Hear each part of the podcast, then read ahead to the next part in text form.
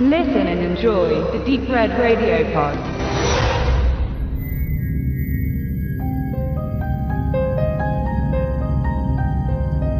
Herzlich willkommen zu einem Gemeinschaftspodcast von Deep Red Radio und Déjà-vu. Hallo Leo. Hallo Max. Wir haben aus Spaß an der Freude zuletzt mal den von mir auf einem Flohmarkt erstandenen The Night Flyer, Stephen Kings The Night Flyer geguckt. Den hatte ich bisher noch nicht in meiner Sammlung an Verfilmungen von kingischen Stoffen und habe ihn mir gekauft, obwohl ich wusste, dass da irgendwo noch eine Version existiert, die ein bisschen länger geht. Sprich, ich habe mir die ehemals FSK 18 bewertete deutsche normale Fassung gekauft, die auch so der wahrscheinlich leicht geschnittenen oder definitiv leicht geschnittenen R-rated Fassung in Amerika entspricht.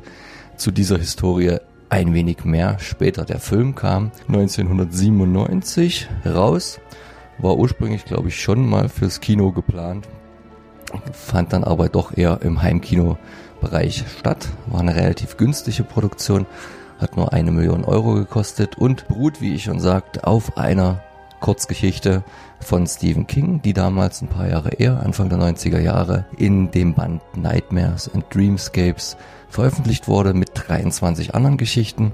In Deutschland hat man das dann für die Taschenbuchausgabe ein bisschen getrennt und halbe halbe gemacht und dort fand es sich wieder in dem Band Albträume zusammen mit anderen Geschichten wie Dolan's Cadillac, der ja später auch eine Verfilmung erhalten sollte. Und die anderen zwölf Geschichten waren im Band Abgrund zu finden. Insgesamt hat man aus mehreren, ich glaube fünf, sechs Geschichten dann noch diese Stephen King Serie ähm, konzipiert, die ja dann den gleichen Titel trug, Nightmares und Dreams and Dreamscapes. Ähm, zum Film an sich, erzähl doch mal Leo, worum ging es bei unserem Night Flyer? Ja, es geht darum, der Film beginnt auch schon damit, dass ein mysteriöses, schwarzes, mit roten Streifen verziertes, kleineres Flugzeug landet und der, das landet aber unautorisiert und der kleine, äh, auf dem kleinen Flughafen, der, ja, der da arbeitet, der da irgendwie die Kontrolle hat, geht dann dahin und guckt dann, was ist denn das für ein Flugzeug und findet da dann irgendwie Blutspuren und wir lernen dann später, dass irgendwie eine Reihe von mysteriösen Todesfällen sich ereignen, die sehr, ja, sehr blutig sind, sehr martialisch, sehr animalisch sogar schon fast.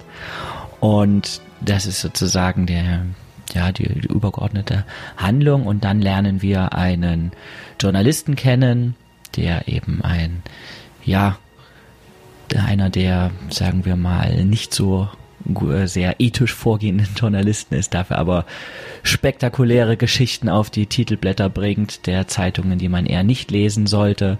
Das und Ding heißt Inside View und ist so ein klassisches äh, Mord, Totschlag, Sex, Crime, Gewalt und je blutiger, desto besser. Ähm, für eine sehr schmale Zielgruppe wahrscheinlich. Ne? Genau, und der heftet sich dann eben an die, an die, an die Schwingen des titelgebenden Night Flyers, so viel denke ich, kann man schon verraten und bekommt dann, ja, da ist eben die Frage, bekommt er wirklich Unterstützung?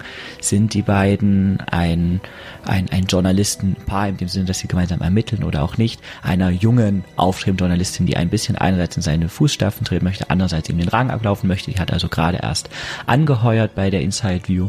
Und es ist noch nicht so richtig ganz klar, wie sich diese Dynamik im Laufe des Films entwickeln wird, aber pauschal sind diese beiden auf den Spuren des Night Flyers. Genau, und das ist ein kurzer, ohne lange Ausschweife, straff erzählter Film von anderthalb Stunden.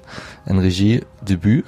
Der gute Mann, Regisseur heißt Mark Pavia und es ist ganz spannend, wir haben das jetzt gar nicht lange recherchiert und wer weiß, ob man das rausfindet. Der hat bisher in seiner Vita auch nur noch zwei andere Filme zu stehen.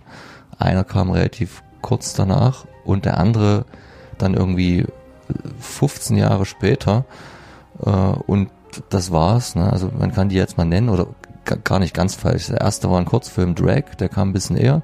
Dann kam Night Flyer und dann hat er sich quasi 19 Jahre Zeit gelassen und Fender Bender gemacht. Habe ich noch nie was von gehört auch ein kleinerer Horrorfilm wahrscheinlich. Ähm, der hat dann scheinbar entweder keinen Fuß ins Genre reinbekommen oder halt ganz andere private Pläne gehabt, obwohl wir eigentlich sagen müssen, inszenatorisch der Film durchaus was hatte. Also er kann jetzt nicht zu den großen King-Verfilmungen aller Shining oder Friedhof der Kuscheltiere zählen, auch nicht was jetzt einen Spannungsfaktor angeht, aber er hat so diesen wohligen, naja, TV Grusel, muss man fast sagen. Er sieht jetzt nicht wie ein klassischer TV-Film aus, war er auch nicht konzipiert, trotz des wenigen Geldes, hat aber so einen gewissen Charme. Und was ihn dann noch so ein bisschen raushebt, ist halt auch, dass er eine relativ bekannte Effektschmiede für sich gewinnen konnte. Und du hast den Namen parat. Ja, genau, was der, was der Film auf seiner Seite hat, ist zum einen eben KNB Effects, ja, die Gruppe um Howard Berger und Greg Nicotero, die ja seit den späten 80ern, 90ern ähm, und auch bis heute und heute noch ähm, Special Effects, Make-up-Effekte, visuelle Effekte für sämtliche Genrefilme gestaltet haben. Dabei eben aber auch nicht nur B-Movies, sondern auch viele A-Movies. Also die sind wirklich sehr, sehr versiert im Handeln von praktischen Effekten. Dann ähm, ja in den letzten Jahren werden, streuen sie eben auch natürlich digitale Effekte mit ein, aber im Prinzip steht KMB, wenn man das liest, gerade bei einem Film aus den 90ern immer noch für schöne, handgemachte Make-up und in diesem Fall sogar Creature-Effekte. Das hat der Film auf jeden Fall auf seiner Habenseite. Dann hat er in dem Cast mit Miguel Ferrer einen sehr fähigen Schauspieler, einen sehr guten, den man ähm, aus vielen größeren Filmen in Nebenrollen eigentlich kennt, der allerdings, ich würde sagen, eigentlich mal ein bisschen das, das Charisma fehlt, jetzt die nicht die titelgebende, aber die Hauptrolle des Films zu tragen, da gibt es durchaus Probleme.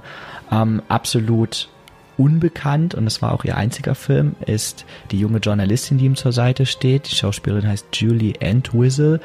Die macht aber ihre Sache gut und ist vor allen Dingen ein absoluter Augenschmaus und sie war zudem mit dem Regisseur liiert und ist möglicherweise so in den Film gestoßen. Ich glaube, ja, das weiß ich gar nicht genau. Ich glaube, die sind immer noch verheiratet oder waren es zumindest.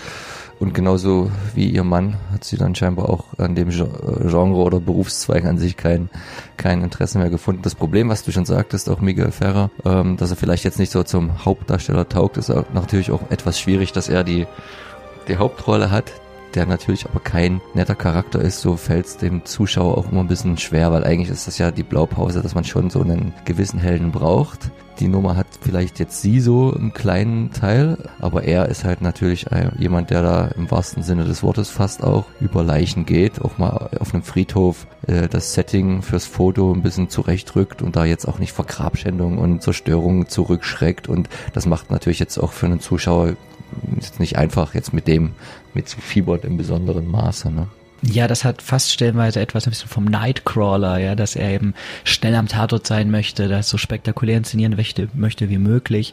Ähm, neben den den namentlichen Pluspunkten des Films und eben, wie gesagt, der Effects Group, den Darstellern, finde ich, kommt dem Film diese TV-Optik oder dieses niedrigere Budget, was eingesetzt wurde, teilweise sogar zugute.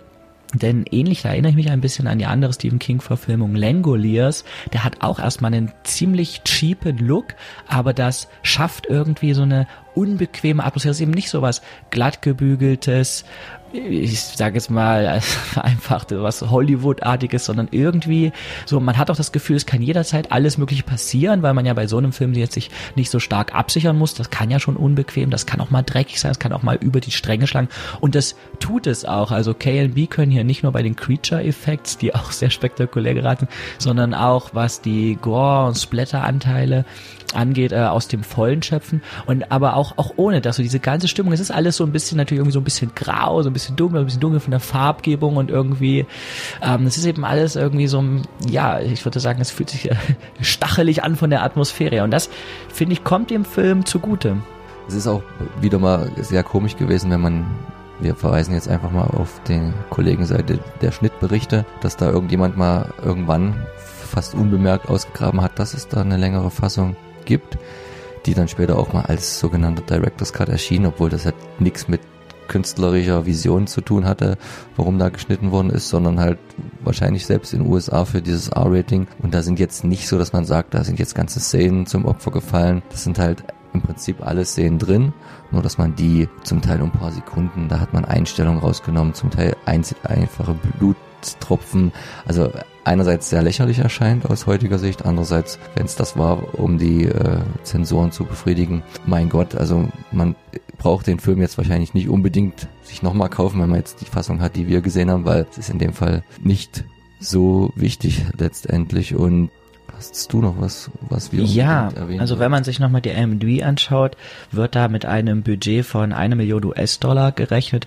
was wirklich sehr kleines Geld ist und dann nochmal, wenn ich mir dann im Finale, oder man sieht das auch schon früher oder sogar schon auf dem Poster, ähm, die, die Night Flyer angucke, die Maske wirkt stellenweise etwas übertrieben, also es ist jetzt eben kein eleganter Vampir in dem Sinne, sondern wirklich ein Monster, was ein bisschen an Fright Night, auch an die Verwandlungsszenen von From Dust Till Dawn, die natürlich eben auch von KNB waren, erinnert.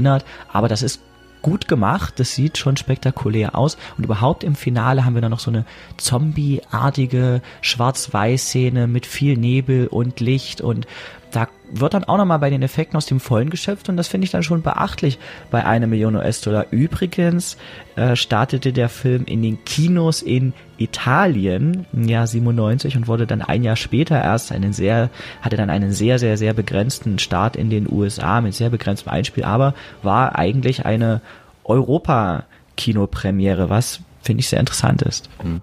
der schwankt halt auch so ein bisschen zwischen sehr guten Szenen und Ideen und äh, zum Teil aber dann doch wieder ganz schlechten Umsetzungen. Einmal gibt es eine Szene, wo äh, der Hauptdarsteller auf einer Toilette ist und sich da mal erleichtern muss und dann merkt er schnell, dass er nicht allein auf der Toilette ist und weil vor den Pissbecken ist so ein, ein Spiegel und Vampire sind ja bekanntermaßen nicht in diesem zu sehen und da sieht er dann nur wiederum über seine Schulter in seinen Spiegel, dass da ein roter Strahl sich in äh, das Pissoir ergießt. Das war eigentlich eine ganz nette Idee, die auch gut umgesetzt war, was ganz schlecht umgesetzt war, wo man sich dann aber auch fragt, egal ob der Film 1000 Euro kostet, eine Million oder 100 Millionen, dass halt an einer Szene mal sehr direkt ein Mikro von oben ins Bild hängt. Das darf natürlich keinem guten oder Das gar darf keinem gar keinem Film passieren. Vor allen Dingen auch keinem Cutter, dass man das vielleicht mal beim Drehen übersieht. Okay, aber das spätestens beim Schnitt muss solche Patzer raus. Es gibt noch ein paar nette, was ja auch oft so ein bisschen ist, ähm,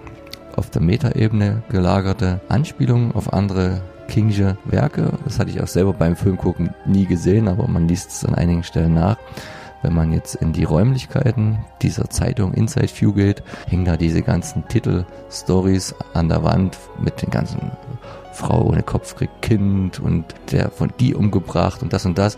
Und wenn man das sich genau anguckt, sind das, sind da ganz viele andere Kurzgeschichten von Stephen King mit untergebracht. Ne? Also die, diese Frau ohne Kopf kriegt Kind, das ist jetzt Atemstörung aus dem Band äh, Frühling, Sommer, Herbst und Tod. Das ist eigentlich mit einer der bekanntesten, wo er dann auch die Verurteilten, der Musterschüler und halt vor allen Dingen die Leiche, die ja alle für drei recht bekannte Filme Blaupausen gewesen sind, mit dargestellt sind. Also da hat man auch was für die für die Suchenden, die immer irgendwie die Connections zu anderen Filmen oder literarischen Werken finden wollen, ist damit auch gut bedient. Nicht nur für Stephen King-Fans möchten wir hier eigentlich eine Empfehlung aussprechen, sich den Film anzusehen. Man sollte und man wird der geschulte Film sehr, wird da auch nicht zu viel erwarten.